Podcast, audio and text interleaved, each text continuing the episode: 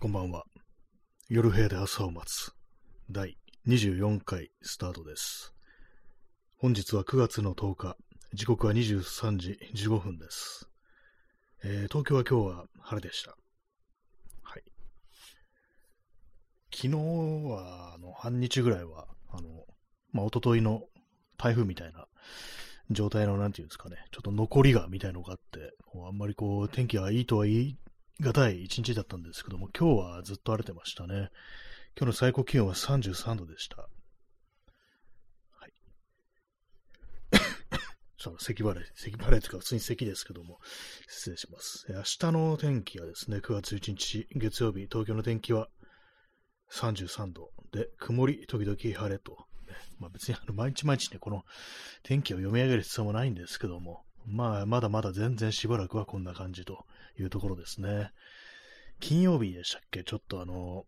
涼しかったのはね、あれはなんか本当に何かの間違いだったんじゃないかなというふうに思います。はい。と、まあ、ね、誰もいない状態でまあ喋っておりますけども、まあ今日の、今日はにじゅうさんじじゅうななふんですね。今日はっていうか、始めたのがね、その時間ですねという意味です。えー、今日は何、どうし、なんだ、何時間ぐらい寝たのかな。あんまね、やっぱね、こう、昨日ね、あの、結構あの、体を動かしたんですけども、で、まあ、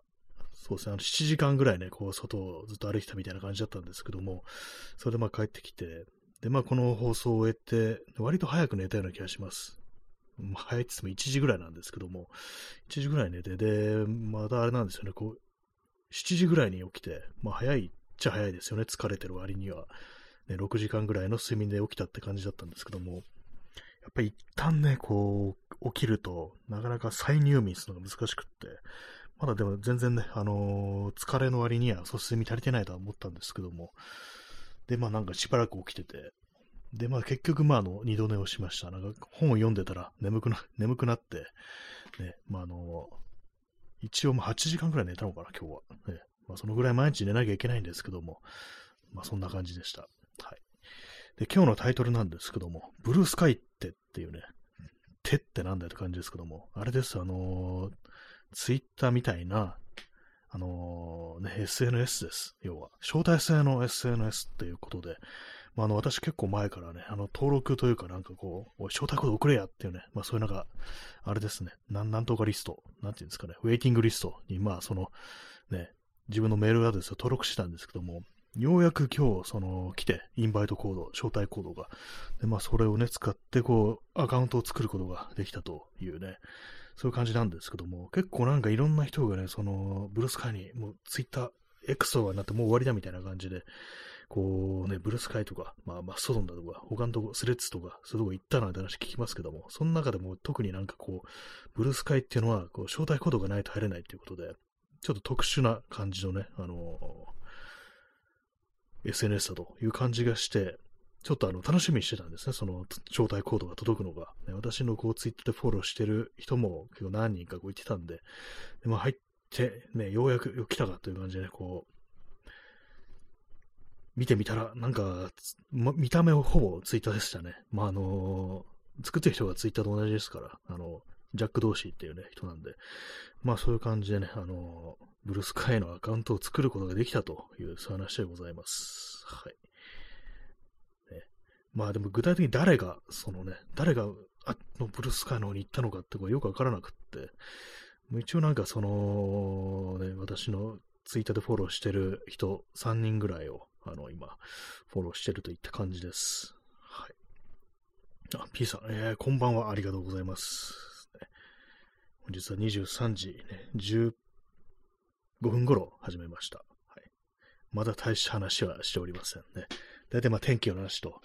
あのブルースカイという、まあ、こう エスエヌエス のインバイトコード、招待コードが届いたというね、まあ、かなり前から、にかげつぐらい前にね、そのメールアドレス登録したんですけども、にかげつぐらいかかりましたね。まあ、結構なんかね、あれ、どういう、あれになってるかわからないんですけども、ただ単純にまあ、その、待ち順っていうね、こう、ことなのかね、わかんないですけども、先着順ってことなのかな、わかんないですけども、結構まあその知ってる人からね、なんかそういう招待コードもらえるなんてこともできるらしく、でまあ私まあこアカウントを今回作れたということで、なんかしばらく使ってると、そのまあ人にあげる分の招待コードが届くということらしいです。はい。ね、まあ、なんかそのアカウント作りたいという人がいましたらね、なんかこう、そういう時に、まあ、あげようかなというね、感じで思っております。はい。麦茶を飲みます。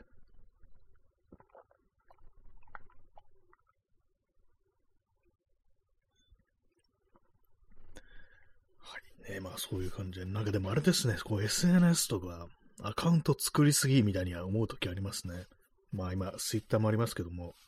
それ以外にあの、マストドンとかありますし、それもね、なんかあのサーバーごとにね、みっつぐらいアカウントありますから。で、あとなんかこの間あの作ったのはタイッツっていうね、なんかちょっとジョーク、ジョークみたいなね感じの名前のなんかね、エスエヌエス ですけども、それと、それぐらいですかね。ね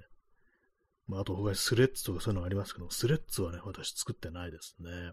なんかあの、なんか怖いんで、なんか、あの、まあ、インスタ作ってるんでね、まあ、あんま関係ないだろうって感じなんですけど、もう、もう押せよって感じかもしんないですけども、ね、まあなんか、ある、いろいろあるんですけども、まあインターネットのね、こういろんな、こう、アカウント、ほんとなんかね、もう、作りすぎ、作りすぎというかなんというか、で、まあこう、そういう世界なんだよとしか言いようがないですけどもね、まあ今日はですね、まあその エスエヌエス の話は置いといて、今日はですね、あのー、またあの外に出てました。外に出たってもそんなにあの長い時間じゃないんですけども、あの昼間あのちょっと中野近辺のね、なんか中野区をブラブラしてましたね。それもいつも行くようなあの中野駅の周りのね、お店とか行くんじゃなくって、なんかそうちょっと外したところっていうね感じのところがブラッと歩いてたんですけども、やっぱりこう暑いですね、本当に。昼間はね、もう限界だという感じでね、限界の割にはなんか結構さんじかんぐらいなんかフラフラしてたんですけども、まあ自転車なんですけども、ちょっと自転車をね、こう、から降りて、なんか公園とか入ったりして、ね、そういう風にやったりしてました。まあでも、ちょっとびっくりしたのがですね、あの中野にあの平和の森公園っていうのがあるんですけども、そこなんかね、あのー、体育館みたいなのが、スポーツ、をする、まあなんか施設みたいなのがあって、まあそれは屋内なんですけども、その外にね、あの、トラックみたいなのがあるんですよ。あの、まあ、走るところですね。あの陸上競技とかするとこ、するようなね、ああいう、まあ、線が引いてあるんですけども、走ってる人結構いますね。よく平気だなと思うんですけども、あんなところで、このクソ暑い中、ね、こう、本当のね、全力疾走とかしてる人いましたから、ね、よく平気だよなと思いましたね。今日のね、あのー、最高気温で、ね、さんじゅうさんどですけども、普通に危ないんじゃないのかみたいなことを思いましたね。はい。まあ、そういう感じでございます。まあ、その昼間、そういう感じでね、ブラッとしてたんですけども、やっぱりね、なんかあの、体力落ちてんなのか、それとも、ただ単に今の季節が夏だからなのかもしれないですけども、やっぱりね、こう、あんま長くいられないですね、本当にね。だいたい今まで、外出て、こう、ブラッとなんかするときっていうのは、まあ、最低でもね、ごじかんっていう感じでしたね、本当にね。でも、本当に一日中なんかこう、ブラブラっとね、こう歩いてても、全然私平気だったんですけども、まあ、全然ってことないですけども、ね、まあ、なんかそういう感じでね、長い時間ね、こう、外にいるということができたんですけども、やっぱりなんかここをね、こう、数年で、なんかあんまりこうね、まあ、飽きちゃうっていうのもあるかもしれないです。外行ってもすることがないっていうね、なんかそういう気持ちかもしれないですけども、それでね、割とサクッと帰ってきてしまうことが多いですね。昨日とかはね、結構目的があったんで、あの水上バスに乗るっていう、それもあったんでね、まあまあ、あの、はちじかんぐらい外にいましたけども、今日とかはね、なんか本当なんかちょっとブラッとして、まあ、さんじかん、もうにじかん、にじかんはんぐらいだったかもしれないです。私の中ではこれはもうかなり短いという感じなんですよね。サクッと帰ってきてしまうというね、ところなんですけども、まあなんかこう、ね、まあ、体鍛えたりしたら、こう、外にいるようになるんでしょうか。あんまそう気もしないんですよね。外にいる理由があんまないっていうね、何をするのかっていうね、まずそういうところですよね。まあそれとあと、まああの、気温が上がりすぎっていうね、まあそういうのはありそうなんで。はい。まあそれ、それだけでございます。ね。まあそういう感じで今日過ごしてたんですけども、さっきまでね、さっきまでっていうかまあ、じゅうじぐらい、くじ、くじはんぐらいからじゅうじ過ぎぐらいまで、あの、久々なんかちょっと、あの、夜散歩するということをやってました。ね、久々でもないか。昨日も外は歩いてましたからね。まあやったんですけども、やっぱね、この時間でも、その時間でもやっぱすごい汗はかきますね。まあでも、それもね、夜の散歩っていうのも、昔は本当なんか最低でもさんじかん。それはないか。それはないですけど、まあ、まあでも長いと、長いとさんじかんぐらいですかね。なんかそんな感じのぐらいのことやってたんですけども、まあなんかね、こう、いっか、いちじかんに満たないね、状態でもういっかみたいな感じになりますね。そんなに遠くまで行かずという感じですけども。ね、まあなんか本当にこう、自分という人間、ね、よくあんなになんか外にね、こう、いられたものだなと思いますね。本当に散歩なんか一人でも長時間できたっていうね、本当驚きなんですけども、今ね、まあ、人と一緒にね、なんかこう歩いてる、歩くってのは結構できるんですけども、一人だとやっぱりね、なんかこう、あんまり、もういっかみたいな気持ちになりますね、やっぱりね。理由がないとっていうことですね。まあ、秋と、秋、秋はないですけども、もっとね、涼しくなったりね、寒くなったりすればもう少しこう、いられるのかもしれませんね。まあでも、冬とかね、冬もなんかそんなに長くね、こう、外にいない気がするんですよ。まあそれ寒いからかもしれないですけども、ね、なんかもうね、飽きまへんという感じですね。もう地球の環境がもうダメだっていう感じですね。えー、右垣さん、えー、出遅れました。ありがとうございます。ね、まあ、今日もあのお話しかしてないです。天気の話。天気の話と、外に出かけたいの話と。で、今日はあれですね、そうブルースカイという、まあ、エスエヌエス の, あの招待コードがようやく来たということで、でまあ、アカウントを作ることができたというね、そういう話をしておりました。まあなんかね、まあ、ツイッターとそんな変わらんという話でございます。ね、なんかちょっと、ちょっとなんかどんな空気なのかね、期待はしてたんですけども、まあでもなんか誰を、フォローすればいいんだろうっていうね。私がツイッターでフォローしてる人のことはなんかさんにんぐらいね、今フォローしてるんですけども、でもなんか正確にね、誰があっちに行ったかっていうのはあんまりこう、把握してないもんですから、ね、まあなんかそういう感じでこう、ちょっとね、なんか外歩きながら今日はその写真とかをね、こうアップしながらなんかこう、ブラッとしてましたね。昨日今日とね、あの、私はいつもこう、写真とかアップロードするときにあのリアルタイムではね、しないんですね。自分の今いる場所を把握されたくないっていうね、そういう気持ちがあるんですけども、昨日と今日はね、ちょっと別にね、普通にリアルタイムで今ここにいるみたいな感じでこう、アップしてましたけども、まあそんなに見てる人もいないですからね。えー、麦茶を飲みます。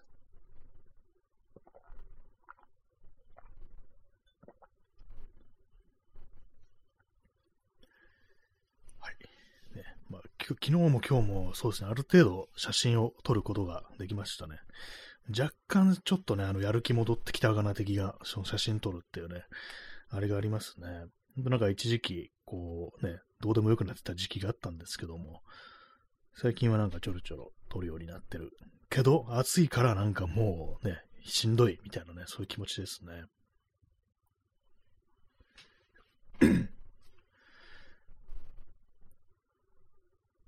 まあ、それ以外に今日何をしたかというと、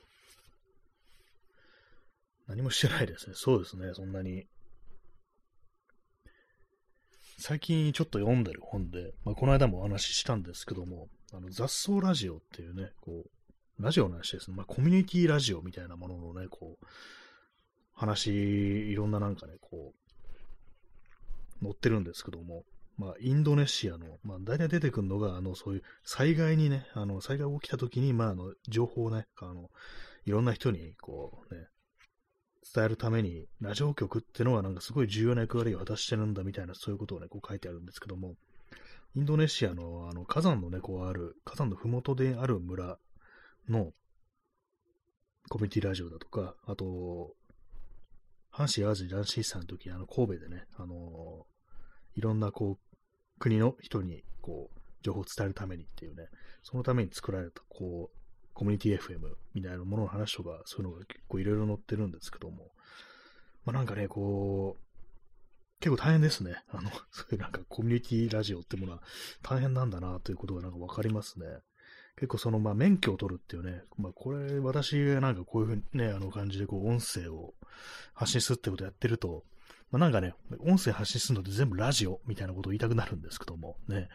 ラジオトークとか言いますしね、これもね、でも実際のなんかこう本当にね、あのー、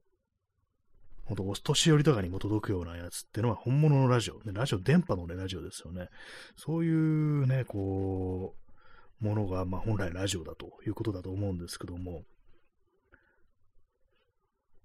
まあね、こう、大変だなと思いました。その免許取るっていうね、もう勝手にやっちゃいけないですからね、本当勝手にやるとしょっぴかれるってね、そういうのありますから、割となんか日本はね、その辺の、結構電波関係の、なんか、あれが厳しいらしいんですけども、他の国だとね、ちょっと強めの電波出力しても別に、こう、大丈夫みたいなね、あるんですけども、まあ日本はなんかきっちりとね、こう、免許取ってって感じで、で、まあなんかそういう申請とか出すのも、あの、法人じゃないとダメっていうね、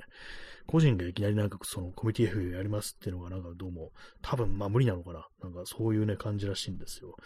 まあね、そう考えると、このラジオトークだとかね、ポッドキャストだとか、まあこれはインターネット経由ですけどもね、まあラジオではないですけども、まあなんか相当に手軽なものなんだなと思いましたね。昔だったらね、こう、なんかアマチュア無線とかいうのありますけども、具体的になんかどういうものなのか私はよくわからないんですけども、アマチュア無線ね、こう、今なんかこういうね、ポッドキャストだとかラジオトークとか や, やってるのって、なんかちょっとアマチュア無線的な感じなのかなっていうね、ことはちょっと思ったりしますね。まあ、そこまでクローズドじゃないですけども、こっちの方は。でもまあなんていうかね、こう、許可なしでこう、サクッとできるというね、ことですからね。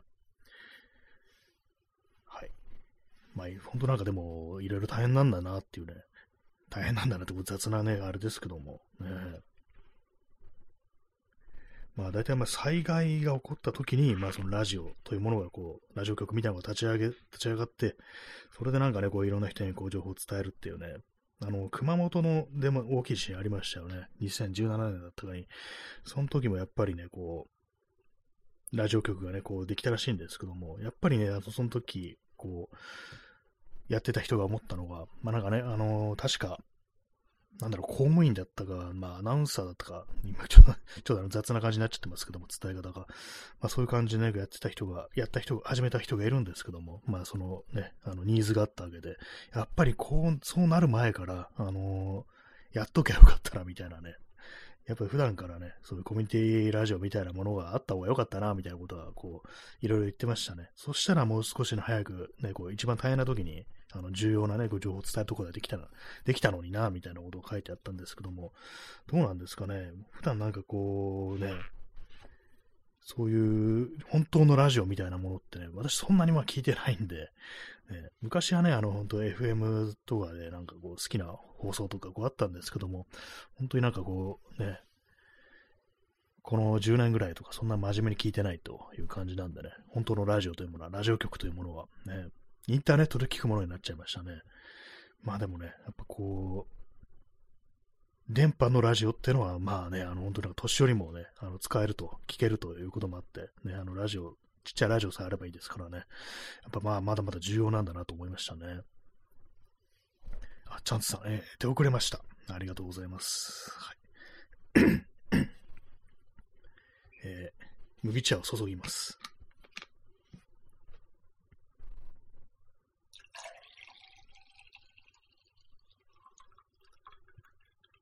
すでにいちリットル近くの麦茶を飲んでますね。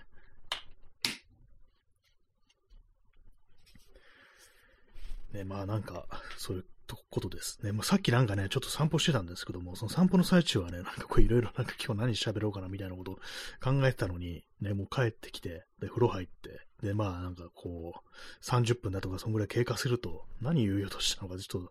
思い出せなくなりますね。なんか本当書き留めておかないとダメですね、本当にね、メモらないと。ね。はい。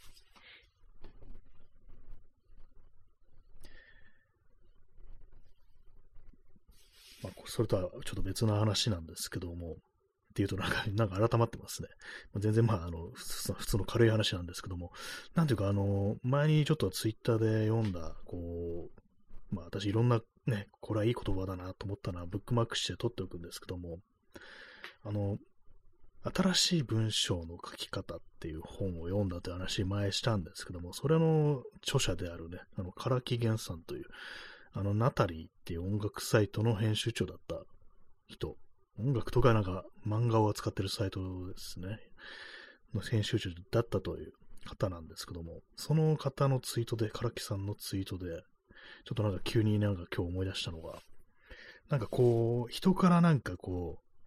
頼まれなくっても、なんか作ったり書いたりするっていう、そういうことができる人がすごく羨ましいみたいなことを書いてて、ね、なんかまあそういういろんなことや、そのね、なんか編集長とかそういうことをやってる人が、なわけですから、なんかね、こう、イメージ的にね、こう、誰にこう言われるまでもなく、こう、なんかこう、自分でね、文章を書きたいみたいな気持ちを常に持ち続けてるのかな、みたいなね、こと思ったんですけど、意外とそうでもないんだなっていうね。やっぱなんか頼まれないと、なんかこう、何かやろうとしないっていう、自分はそういう人間だから、ね、まあ、そういう、まあ、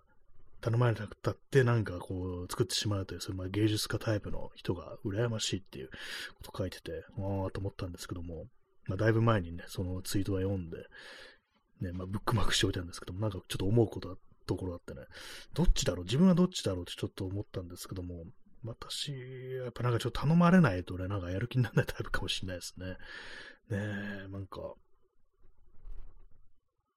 どうしてもやらずにいられないっていう。ね、そういう風になれればいいんですけども、そこまでじゃないよなと。ね、なんかこう、やらずにいられないけれども、頼まれなくてもまあ一応やったりするみたいな、なんかちょっと変な、中途半端なところにいるっていう、そういう感じですね。まあでもなんかそう、やらずに、ね、こういられないことってなんだろうっていうね、ちょっと考えるとね、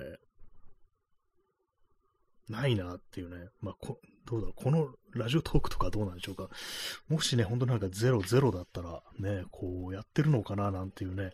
ことを今ちょっとふと思ったんですけども、多分ゼロだったらね、さすがにライブはやってないと思います。ね、ゼロだったら、あれです。あの、ポッドキャストとか録音の収録の方になると思いますね。ね、誰もいないのになんかね、こう、ライブで喋ってるとかなり来てますからね。なんかあんまライブ、あんまつか全くライブの意味がないという感じですからね。だからまあ、でもやるかもしれないですね。誰も聞いてないとしてもね。ちょっと自信なくなってきまして、やらないかもしれないですね。完全にそう、この放送、ね、ラジオトークね、始めたのも、だいぶ前、にせんにじゅうねんのはちがつですから、ね、その時から、あの、一切誰も聞いてないっていうことは、こう、なかったんですよね。再生数ゼロだとか、ね、こう、今聞いてる人ゼロだとか、そういう風になったことがね、まあ、ないんで、本当のゼロというものを私はこう体験してないというね、そういうことがあるんですよね。まあ、あのライブとかでね、まあ、あの長いこと、あのゼロ人ということはまあたまにありますけども、ね、あのじゅっぷんぐらいゼロ人ぐらいなことはありますけども、完全のゼロっていうね、完全にゼロ、無っていうね、あの誰も聞いてませんっていうようなライブってのはね、今のところ一回もないので、で、まあ実際ね、あの、放送終了まで誰も入ってこなかったとしても、あの、生でやってる以上はいつか、ね、そのうち誰か来るかもしれないと、急にね、不意になんか誰か入ってくるかもしれないということですから、一応何かしらのモチベーションはあるということになるんですけども、ね、これがなんか絶対に誰も聞いてない。まあね、あの、なんていうか、まあ、この地球でね、生き残ってるのが自分しかいないみたいな状態になったら、自分は何をするんだろうみたいなね、ことはちょっと思いますね。まあ、最初にね、あの、このラジオトーク始めた時は、あのまあ、コロナ禍でしたから、今もそうなんですけどもね、今最悪なんですけどもね、まあ、あの弱毒化してるとはいえ、ね、まあそういうのもあるんでね、あのー、誰かね、自分の他に生きてる人間いないかみたいな、なんかそういう気持ちで、ね、みんな生きてるのは知ってるんですけども、き気分的にはなんかそういう感じでね、こう、始めたっていうところあるんで、まあある意味ね、なんかこう、ゼロの、ゼロに向けて喋るみたいなね、こう、気持ちがまああったんですけども、本当最初のね、だいいっかいめの放送とか、ね、誰も聞かないかもしれないぐらいのことは多分思ってたと思うんですけども、ね、まあなん、なんていうか、こう、本当のね、こう、無だったとしたら、ね、自分は何をするのかと、誰にも頼まれない、そういう時に自分は何をするのかっていうね、ことはなんかちょっと考えちゃったりしますね。やらずにいられないことっていうね、まあなんかこう美しいような気もしますけども、ちょっとどうかしてる感じでありますよね、なんかね。麦茶飲みます。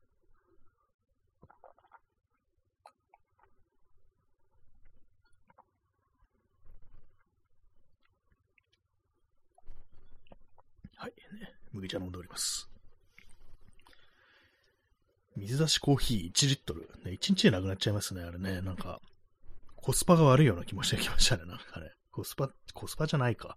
めんどくさいような気がしてきましたね。なんかすぐ飲み切っちゃうのにね。その都度なんかアイスコーヒーを作ってた方が、インスタントで作ってた方が楽なんじゃないかみたいなこと思いますけども。ね、一応延長しますかね。一応延長しますからね。なんかそんな、なんか消極的な態度って感じですけども。はい、延長しました。ね、まあ日曜ですから、ね、サンデーナイトスペシャルということでね、あの、明日、明日のね、こう憂鬱な月曜日を乗り切っていきましょうというね、そういう感じでございます。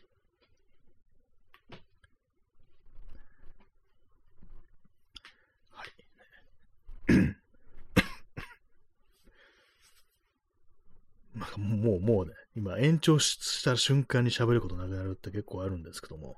ね、まあ、ラジオの話、ね、してましたね。そう、誰にも頼まれなくてもやることっていうね、まあ、そういうことですよね。まあ私、今のところ私はまあこう、ラジオトークとかは誰にも頼まれてないし、ね、でもやってましたね。えー、P さん、えー、ブルーマンデー、まあ、これはニューオーダーの曲ですよね。ブルーなマンデーということでね、まあ大体の人がそうですよね。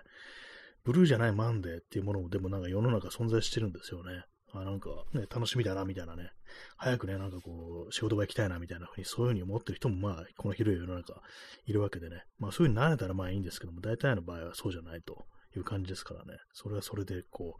う、なんていうんですかね、こう、仕方のないことであるし、あ、P さんね、ハッピーマンデーズ。あ、なんか、そうですね、そういうバンドもありましたね。ハッピーマンデーズっていうね。なんかすごいですね。よく考えたら、ハッピーマンデーズっていうね。なんかどう、どういう意図でこうつけられたんでしょうかね。ハッピーマン、まあ、ハッピーな感じね。なんかこう、ね、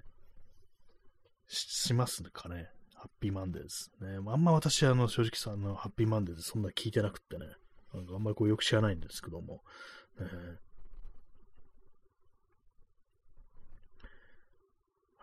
まあ、マンデーと言ったらね、こういろんな曲がありますけども、曜日をね、曜日をタイトルにした曲ってのはまあいろいろありますよね。ブルーマンデー、ね、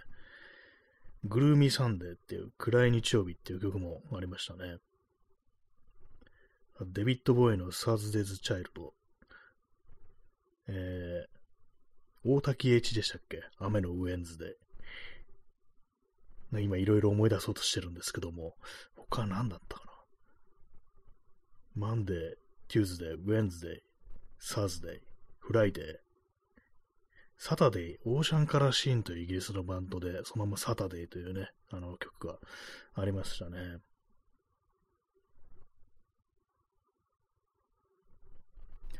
と、その同じオーシャンカラーシーンの曲で、えー、アップオンザダウンサイドという曲の歌詞の中に、ね、ハローマンデー、ウィークエンド、ジャスト、ブラーっていうね。まあ、あの、月曜がやってきて、もう週末がもう霞んでしまってるっていうね。なんか、そういう歌詞がありましたね。霞んでしまってるっていうね。まあ、いろんな曲がありそうです、本当にね。なんかあの、よくね、こういうタイトルとかで私なんかこう、プレイリストみたいなの作るときあるんですけども、そういうネタをなんか結構いくつか集めてて、でなんかね、これをポッドキャストのネタにしよっかなぐらいのことを思いながらね、こう作ってたりするんですけども、実際ね、それでなんかこう、録音するってことはあんましてないですね。そう、全然そう、ポッドキャストを全然更新してないですね。そういえばね。前の更新多分去年の年末だったと思うんですよ。ね、そのうちやらねばと思いながらね、こう全然やってないんですけども、ね、本当にやらねばとか思ってんのかって感じですけどもね、なんかこう、ラジオトーク毎日やってるからいいじゃんみたいな感じになったかもしれないですけども、ね、あれこそなんかこうね、誰に頼まれなくてもやるみたいなぐらいのね、感じでね、もうガンガンに収録してったらいいじゃないのっていうね、ね、何のためにプレイリスト作ってんだっていう感じですからね、内容何でもいいんだっていうね、感じですけども、ね、どんどんどんどん一人でマイクに向かって喋っていけよっていうね、こと思いますけども、えー、な, なんかこうやってないと感じです。水水じゃない麦茶飲みます。えー、にじゅうさんじよんじゅうごふんですね。くがつのとおかですけども、くがつのじゅういちにち、今何言おうとしたのか分かんなくなりました。くがつのじゅういちにちは明日ですね。まあ、きゅういちいちをなんかこう思い出してしまいますけども、ね、なんかじゅういちにちって、ね、なんかすごいことが起こる、大きな災害みたいなことが起こるという印象があるんですけども、やっぱもうこれ思い出してみるとさんいちいちと、まあ、きゅういちいちぐらいしかないんですけども、他もなんかね、いろいろあったような気がするんですけども、なんかこうね、結構私の中でじゅういちっていうと、なんかの日っていうね、なんかそういうよくわかんない刷り込みみたいなのがこう出てきてしまいましたね。まあなんかね、こうね、本当東京に、関東にね、地震が来るのはこういつでしょうか、大地震がね、次に来るのはいつなんでしょうかと思いますけども。えー、一昨日とかなんかね、地震ありましたからね。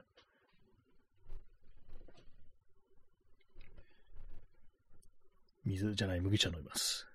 ちょっとさっきからなんかあの、ね、麦茶飲みすぎですけども、あの、話すことがないのでちょっと間を持たせようとしてます。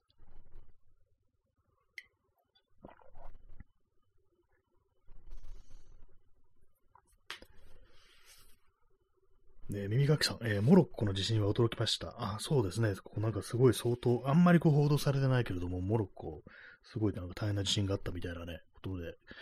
亡くなった方にね、死傷者の数がすごい多いっていう、ね、ことでね、なんか今こう、あれもやってますよね。あのー、寄付。ね、寄付を募ってますね。モロッコ地震緊急支援という、ね、ことでね、あのー、私のこう今見てるヤフー天気情報のね、あのー、上の部分にもね、あのー、今、寄付やってますっていうね、そういうのが出てますね。えー、耳かきさん、えー、石像の古い建物多いので被害は相当かと。ああ、そういうことなんですね。確かにあの、あっちの方はね、石ですよね。石造りのあれだから、ね、その重ねた石を、あれ、多分、なんていう、それ、石同士をなんかがっちりと接合させてるわけじゃなくて、やっぱ乗っけてる感じなんですかね、あれはね。そういうのもあったりすると、やっぱりかなりこうね、そう地震の被害ってものはね、こう、横にグラングランね、こう行ったらもうなんかもうガラガラと崩れてしまうみたいな、そういうことなのかなと、こう思うんですけども、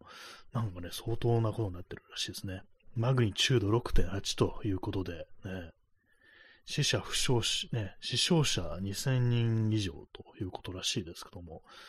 なんか結構そうなんですよね。なんかあの建物がなんか、世界遺産の建物とかもなんか、まあ、あれか、旧市街がまあ世界遺産に登録されてるらしいんですけども、そこのなんかね、塔みたいなのがなんか、モスクとか、そういうのが崩れちゃってるっていうね、まあそういうことらしいですね。まあモロッコね、モロッコっていう場所がなんかこう、どの程度ね、こう地震が起こるところなのか、ちょっと私も全然よく知らないんですけども、結構ね、なんか、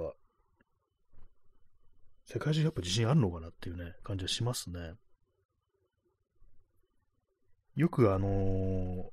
ギリシャにあるね、古い神殿の、パルテンノンみたいなあの、神殿の柱、あれ石をね、重ねたものですけども、それだるま落としみたいにね、なんかこう、いくつかのこう、ね、柱を、ね、こうボンボンボンと上に重ねていく形らしいんですけども、古いものだとね、結構あれがなんかこう、横にずれてたりするらしいんですね。なんでずれてんのかっていうと、あれはやっぱ地震、過去の地震のせいで、あのまあ、ちょっとずれてるっていうことらしいですね。まあそういう感じで、まあそのね、それを想像しましたね、私ね、このモロッコの地震で、その石、石はちょっとやばいみたいなね、石の作った建物だから、それ崩れちゃうっていう、まあ、あのそのギリシャのね、こう、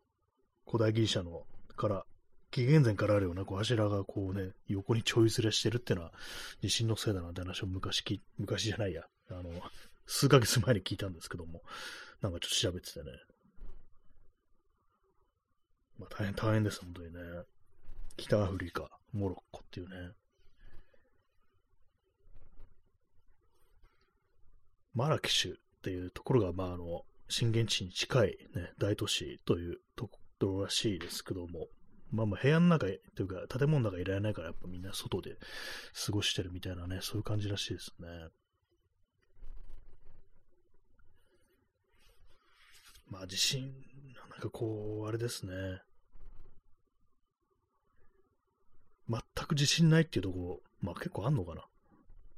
なんかアメリカの内陸部ってのはあんまないような、こう、印象がこう、あるんですけども、えー、まあ日本はね、まあ、どこも地震が来るところですけども、なんかどうも東京はなぜかこう、まだ来てないですよね、本当にね。まあ、あの東日本大震災をまあカウントするか否かってなると思うんですけど、あれ確か震度ろく、今日でしたっけ？まあまあですよね。まあそれでも本当の大地震っていうものが来るとしたら、それよりでかいっていうことらしいですからね。まあ震度ろく強、もしか、すみません、もしかしたらそれは東北、東北の方だったかもしれないです。でまあとにかくまああれも大きな地震ではありましたけれども、ね、でもまあこう、ね、亡くなった方はいましたけれども、もう何百人、何千人が、何万人が死ぬというレベルではなかったですけど、まあ、本当の大地震というのは、まあ、それを上回った感じで来るんじゃないかなと思うんですけども、どうなんですかね、本当にね。一応なんかこうね、防災用のものはあるんですけども、簡易トイレみたいなものとか私用意してあるんですけども、ね、まあそういうものを実際ね、来たりして、来たらどの程度役立てられるのかなと思います。ね、あとまあ自身、自分が助かってもね、こう周りとかね、こう、自分以外の人たちっていうね、そこに対して何ができるかみたいな、まあそれこそあの今ね、ちょっと読んでる雑草ラジオっていうね、あの本では、まあ、火山が噴火したりだとか、大地震が起きたりだとか、まあそういう時に、まあなんかこういろいろね、こう、それぞれね、こう、人がこうできることをするみたいなね、感じのことだったらしいんですけども、まあそんな中でボランティアの人たちが、こう、ラジオの放送とかにいろいろ手を貸してくれたりっていうね、感じで、こう、中には今度なんかね、小学生の女の子が、あの、なんか、できることありますかみたいな感じでね、こう、そうすると、まあ、あの、喋るっていうことになるわけですよ。ラジオでね。そうすると、やっぱね、あの、子供が喋ってると、なんか、雰囲気がね、なんか明るくなるみたいなね、こう、感じで、ね、なんかそういうね、良かったらしいですよ。それまでは結構殺伐としちゃってたのが、ね、その女の子がなんか来てね、こう喋ってくれたおかげで、だいぶ雰囲気が柔らかくなったっていうね。なんかね、そう、子供にもね、できることってなんかいろいろあるんだなっていうね、そういう感じありますね。えー、右書きさん、えー、ニューヨークに旅行に行った時にバスの添乗員が、えー、ニューヨークの街の建物は耐震基準が超甘いので、しんどさんでやばい。えー、ゴジラが火を吹かなくてもジャンプしただけで街を、街が終わると笑いながら話してました。まあ、そうなんですね。今笑っちゃいましたけど、笑い事じゃないんですけどね、これね。しんどさんでやばいのはちょっと結構衝撃的ですね。じゃあもう、ね、日本、東京に来るような、たまに来るような地震で街がやばくなって終わっちゃうっていうね。そうだったんですね。相当甘いんですね。でもしんどさんでやばいってのは結構衝撃的でした。せいぜいしんどごぐらいまで耐えてくれよみたいな感じしますけどもね。そうですね。そうなるとゴジラね、出てきたらね、歩いてるだけで多分やばいと思いますね。ジャンプどころか、歩いてるだけでね、振動でなんか街が終わってしまうみたいなね、感じになりそうですけども。えー、そこまでなんだっていうね、感じですけどもね。まあどうですか、ニューヨークなんかあの地盤っていうか岩盤みたいなのがそのまあセントラルパークとかの下なんかかなり強固な岩盤があるっていう話を聞いたことがあるんですけども、そういうのもあって地震がまあ全くないっていう感じなんですかね、あそこはね。確かにニューヨークで地震のイメージこうあんまないですよね。そういうのもあったりしてね、まあ盤石なね、あの土地柄ということもあり、そういうのもあったりして耐震基準が甘いんですかね。西海岸だったらね、あのー、来ますからね、ありましたからね、大地震とかね。どんなね、感じなんでしょうか。甘い耐震基準。ね。何でできてんのかなっていうね、こと思っちゃいますけども、なんか鉄筋通ってね、みたいなね。さすがにそれはないかと思うんですけども、どの程度なんだろうってことはちょっと気になりますね。耐震基準ね。それこそ石を重ねただけみたいなね。中に何も柱み、柱っていうか、あの鉄筋みたいなの通ってないみたいなね。そんなんあったりしてっていうね。まあ、ニューヨークもね、なんか、弱点があるんですね。麦茶を飲んでおります。そう考えると結構あの国柄というかなんというか、まあアメリカの場合はなんか国の中で結構州とかで耐震基準ってものはそれと全然違うんでしょうね。カリフォルニア州とかだと結構厳しめだったりするんですかね。なんかあそこはなんかちょいちょいね、なんか地震来てるようなそういうイメージがあったりしますけども。ね、映画とかにもなってますよね。サンフランシスコの大地震みたいなものって、ね、結構いくつかあったりして、新しいのだとなんかあり、ありましたよね。ドゥエイン・ジョンソンがあの主役のなんかあの、サンフランシスコだったか、カリフォルニアだったか、なんだ、何でしたっけ、カリフォルニアダウンっていうなんか映画があってる気がします。あれね、なんかあの、カリフォルニアがこう大地震で大変なことになるみたいなね、そういうなんかあの、映画だったような気がするんですけども。見てはないんですけども、まあ、そういうのもあったりしてね、こうその西海岸は結構ね、ちょいちょい地震が来るというイメージあるんですけども、東海岸はね、こうあんまないですからね。まあでも世の中はね、なんか世の中というか世界ね、何の災害も来ないところももしかしたらあるのかもしれないですね。台風も来ないし、地震もないし、で暑くもないし、寒くもないみたいな、そういうところがあるんではないかと私は思ってるんですけども、どうなんでしょうか。実際はそういうこともないんですかね。やっぱ何かしら弱点がね、こう、あったりするんですかね。まあ、そういうところだと、土地が痩せてるとかね、なんかそういうのはありかもしれないですね。ね、あの、世界中のね、こう、原発がメルトダウンするとか、あるいは核戦争が起こるとか、そういう状態でも、あの、放射能がそこまでやってこないなんていうね、そんなところももしかしてあったりしてっていうね、ことを思ったりするんですけども、やっぱ山、山ですかね、山とか渓谷とかに守られたところっていうね、ことを思うんですけども、なんでそういう、ね、こう連想するのかだと思ったんですけども、あの、浦沢直樹のパイナップルアーミーっていう漫画で、なんかそういうね、こう、想定をする回があって、まあ、仮にね、この場所であの核爆弾が爆発したら、まあ、放射能とか当然いろんなところに飛び散っていくけれども、そんな中でどこが安全なのかっていうね、もうなんかこう専門家にこう、主人公たちが聞きに行くみたいな話だったと思うんですけども、それしたらあの、確かスコットランドの渓谷だみたいなね、なんかそういうこう、のがありましたね。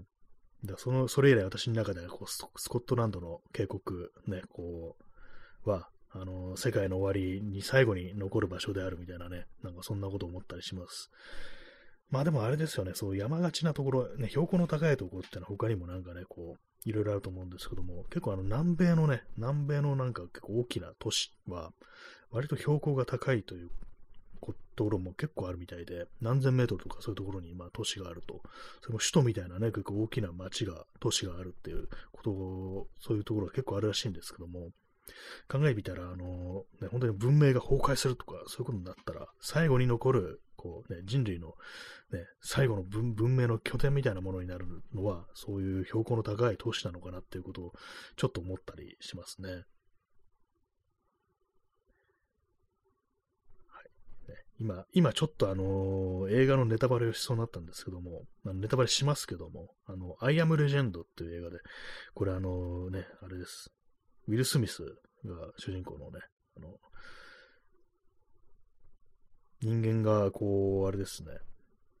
ゾンビじゃないですけども、なんていうか、こう人間じゃない何かに変わってしまうっていうね、非常になんか凶暴な、ね、こう、ただし、その代わりあの、昼間、紫外線に弱くって、昼間外に出れることがない。出れないっていうね、まあ、そういう風になってしまうという中で、まあ、ウィル・スミスがもう、確かニューヨークだったと思うんですけども、こうニューヨークではもう最後の、ね、こう人間っていうね、一人残った、ね、こう昼間動ける人間っていうね、感じになるのがあったんですけども、あチャンツさん、えー、犬が悲しかった。そうですね、これ私もう犬が好きですから、あのシーンはね、こう非常に悲しかったですね。ってまあ、これもネタバレですけどもね、犬が死んじゃうんですよ。ねーで、まあ、それで、ね、その、アイアムレンジのネタ、ネタバレしますけども、それ確かウイルス性のなんかだと思ったんですよね。なんか、あの、感染すると、あのー、そういうのになると、人間が変、変異すると、ことらしいんですけども、どうもそれがね、あのー、一定のなんかね、温度、気温以下だと、あの、そのウイルスが生存できないことらしく、まあ、標高の高いね、気温が低いところだと、そこまでね、やってこれ、まあ、ウイルスが死んでしまうということで、標高の高いところにいる人たちが、まあ、生きてると。でまあ、そこに逃れた人が、まあ、無事でいるというね、そういう、まあ、あのー、落ちというか、落ちじゃないんですけども、まあ、そういうのがあったんですけども、ね、まあ、その感じでね、あの、南米の都市だけがあの無事でいるなんていうね、そういうことがあるかもしれないですね。えー、P さん、えー、これ、これ、ネタバレなんですけども、完全に。ね、これね、あのー、ね、ちょっとね、こう、あのね、私結構そのメトロエクソダスっていうね、あの核戦争後のロシアを舞台にしたね、こう、ビデオゲームが、あの非常にあれは名作だという話を常々しているんですけども、で、まあ、私の周りのね、友人にもね、こう、ね、割とゲームとかやる友人とかに勧めたりしてるんですけども、あの、分かってしまうと、ちょっとね、あのー、あれだということもありね、ネタバレは避けてるんですけども、これが完全にネタバレしてるということがあり、そしてね、その、進めてる友人がこれを読む可能性がありということで、ちょっと読み上げるかどうか、ね、あれなんですけども、あの、個人的に今から、あの、警告します。今、今から話すことに、あの、メトロエクソダス、エクソダスの、あの、重大なネタバレが含まれてますので、あのー、ね、これあの、もし聞きたくなければ聞かないでくださいっていうね、完全もう一人に向けて今喋ってますけども、ね、はい、今読み上げます、えー。コメントをね、ネタバレのコメントを読み上げます。えー、P さん、えー、渓谷に囲まれて放射の汚染から守られて、先生から学んだサバイバルスキルを駆使し、暮らしていた少年少女たちだったが、彼らの暮らす大河にも破綻が迫っていたっていうね、まあそう、こういう展開があるんですよ。ね、あ、ここだけは無事なのかみたいなね、感じでね、まあ、汚染から守られてっていうんですけども、結構まあ、変異したね、こうヤバめななんかね、あのー、生き物が結構いたりするんですけども、その中でもね。でもね、そうなんですよね。そう、あの、ちょっとここだけは大丈夫だったのかっていうところがね、なんか、実はもう、もう飽きまへんっていうね、なんかそういう、ね、オチがつくということをね、結構まあそういう展開がね、割となんかいくつか続いたりするんですけども、なんかね、その結構ね、よくね、あの手のね、文明崩壊ものだと、やばいところでもなんとかして生き延びるみたいなね、なんかそういう、まあ、あのね、あの展開、展開というかなんというか、そういう人々が出てきたりするんですけども、そのメトロエクスは割と容赦ないですね。ダメなところはダメって感じでね、もう、ここね、あかんようになったら、もう絶対に生き残れんぜっていうね、なんで今関西弁なんだって感じですけども、でまあそういうね、感じの展開があるんですけども、で、まあそうです。現実そうですよね。本当にね、こう、終わっちゃうところは終わっちゃうっていうね。もうどっか行くしかないっていうね。まあ諦めるしかないっていうね。もう、そういうことなんでしょうね。やっぱりね、スコットランドの渓谷にね、逃れるしかないんですよね。えー、現実、まあそういう感じでね、あのー、逃れ、どっかに逃げていくことができるかというとね、まあ、今、今、我々自体が、我々がね、そのものがあれですよね。ほんとなんかだんだんだんだんとこう真綿で首を絞められるように追い詰められていってるのかなと思うんですけども、まああの、あれですよ、こう、まあ、この暮らしている国がね、あの没落していくのもありますけども、あとはまああれですよね、あの、気候変動だとか、まあそういうものもいろいろありますから、なんかだんだんだんだんとね、こう、茹で上がってるんで、いってるんじゃないか我々みたいなね、なんかそういうことを思ったりするんですけども、やっぱね、こう、どっかに逃げようっていうね、そういう記録がやっぱりちょっと今出てきてないですからね。どうすればいいんでしょうか。ね、海外に逃げますかね。スコットランドの渓谷に逃げますかね。まあ、スコットランドの渓谷にね、こうね行ってどうするんだって感じですけどもね。え麦茶飲みます。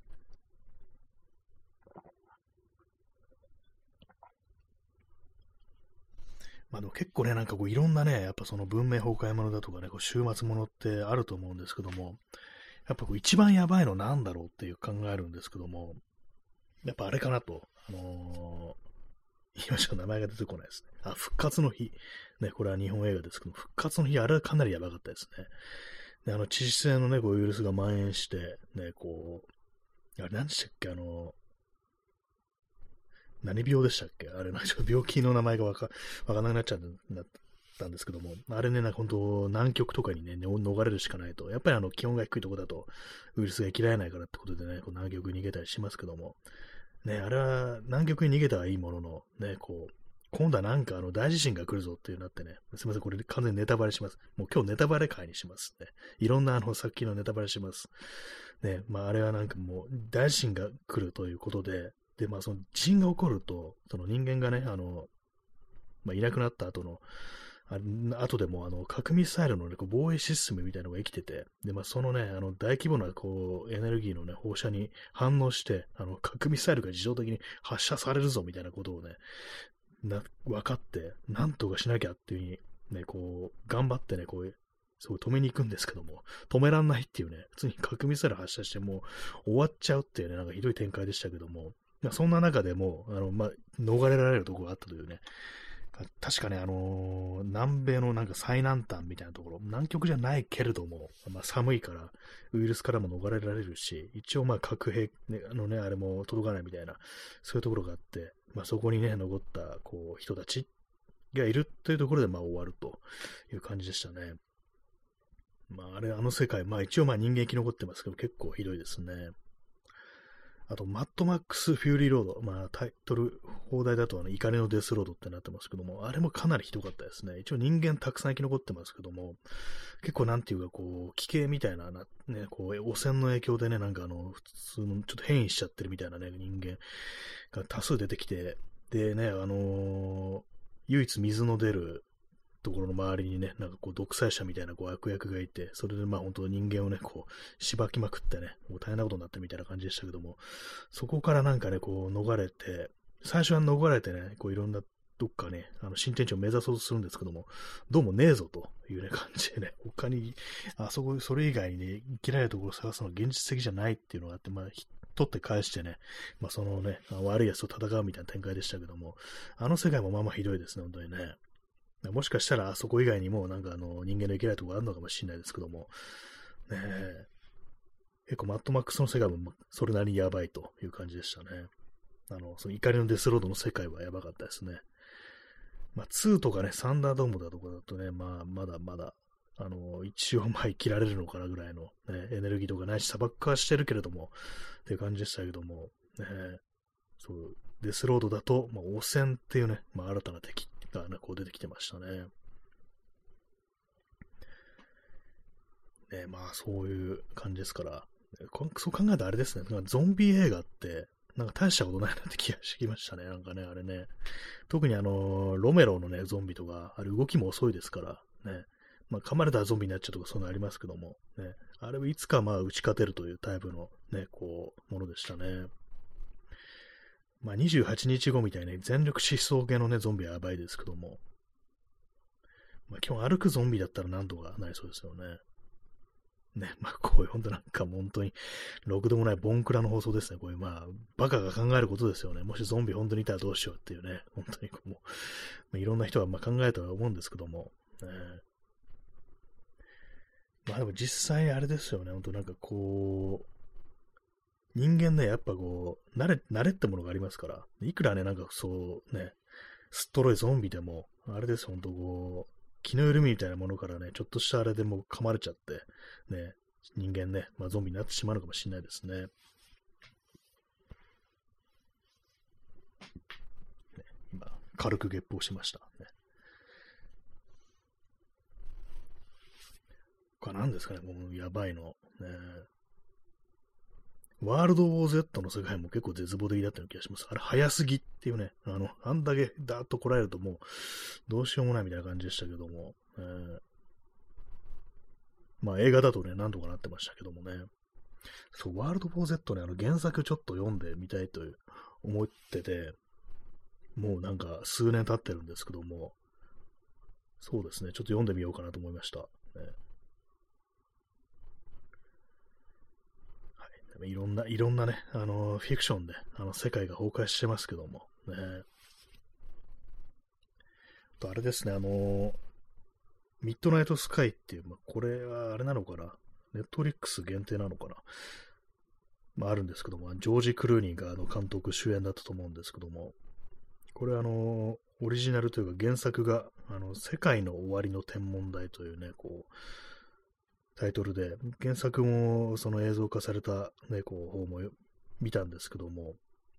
これはなんていうかこう、理由がなんかはっきり書かれてないんですよね。ただただなんかこう、もうあかんということになってるんですけども、あれも、ね、理由が書かれてないからなんですけども、まあ、地球にいる人間はもうアウトっていう感じでしたね。えー、耳かきさん、えー、ワールド・オブ・Z は続編が出そうで出なかったですね。あ、そうですね。映画版のなんかの、あれね、確かに、ね、出そうで出ないって感じでしたね。ワールド・オブ・Z もあれでしたね。ゲーム版がありますね。私、一応なんかね、こう、プレイしてみたんですけども、ね、あんだけゾンビいるのに、ね、なんか、こう、意外とね、まああれゲームですからあれなんですけども、なんとかなっちゃうもんだなというね、感じありましたね。絶対これ現実、ね、もう即噛まれて終わりだろみたいなのをね、普通になんかこう、なんとか撃退しましたけども、ね、まあ走るのはなんかほんと基本的に無理というね、感覚がありますね、ほんとにね。リメイク版のなんかドーン・オブ・ザ・デッド、ね、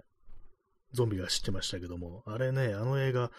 本当なんかね、あの、登場人物のね、あの、銃の腕が半端ないっていうね、走ってるゾンビの頭を撃ち抜くってことを平気にやってくるんで、こんなんも一瞬で終わるだろうって感じをね、こう絶対生き残れないっていう世界でしたけど、まあやっぱ映画なんだな、フィクションだなという感じでしたね。本当なんかね、歩く、歩くのはね、もっとぬるいっていう感じしますけども。でも歩く系のゾンビはあれですよね。あの、人間同士の争いが、なんか致命的な感じになっていくっていう。で、まあこれはあの、ウォーキングデッドとか、まあそんな感じなんですかね。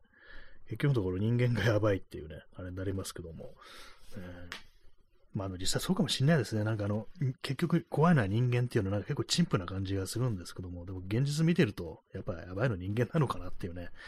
どうしたってなんか壊れてしまうというね、なんかこう、人というものはっていうね、なんかそういうふうに思いますね。麦茶を飲みます。まあ、病気ものとね、なんかゾンビものと、ね、まあなんかこういろいろこうあったりしますけども、他なんですかね、その文明崩壊ものでは、ね、気候がやばいっていうのはたまにありますよね、こう、氷河期来るとかね。あとはまあ隕石。隕石はなんかちょっとどうしようもないですからね。あれはね、宇宙に逃げるか、地下に潜るかしかないですけども。ね、その手のパニックものの映画最近見てないですね。まあ、映画自体は全然見てないんですけども。ね、なんか定期的なああいうものなんかこう見たくなるというのはあるんですけども。最近あまり見てないですね。私の知ってるその手の映画で結構印象深かったのが、ちょっとあのー、ね、変化球というか、えー、エンド、エンドデイズだったかな。なんか、エンドオブザデイズだと週末年間になっちゃうな。エンドデイズ。まあ、なんかそんな感じのタイトルのスペイン映画です。スペイン映画があったんですけども、それはあの、なんか外に出れないっていうね、なんか結構不思議な映画で、建物の外に出ると、なんか具合悪くなって心臓発作を起こして死んじゃうっていうね、人間がみんなそういう風になるっていうね、あれだったんですけども、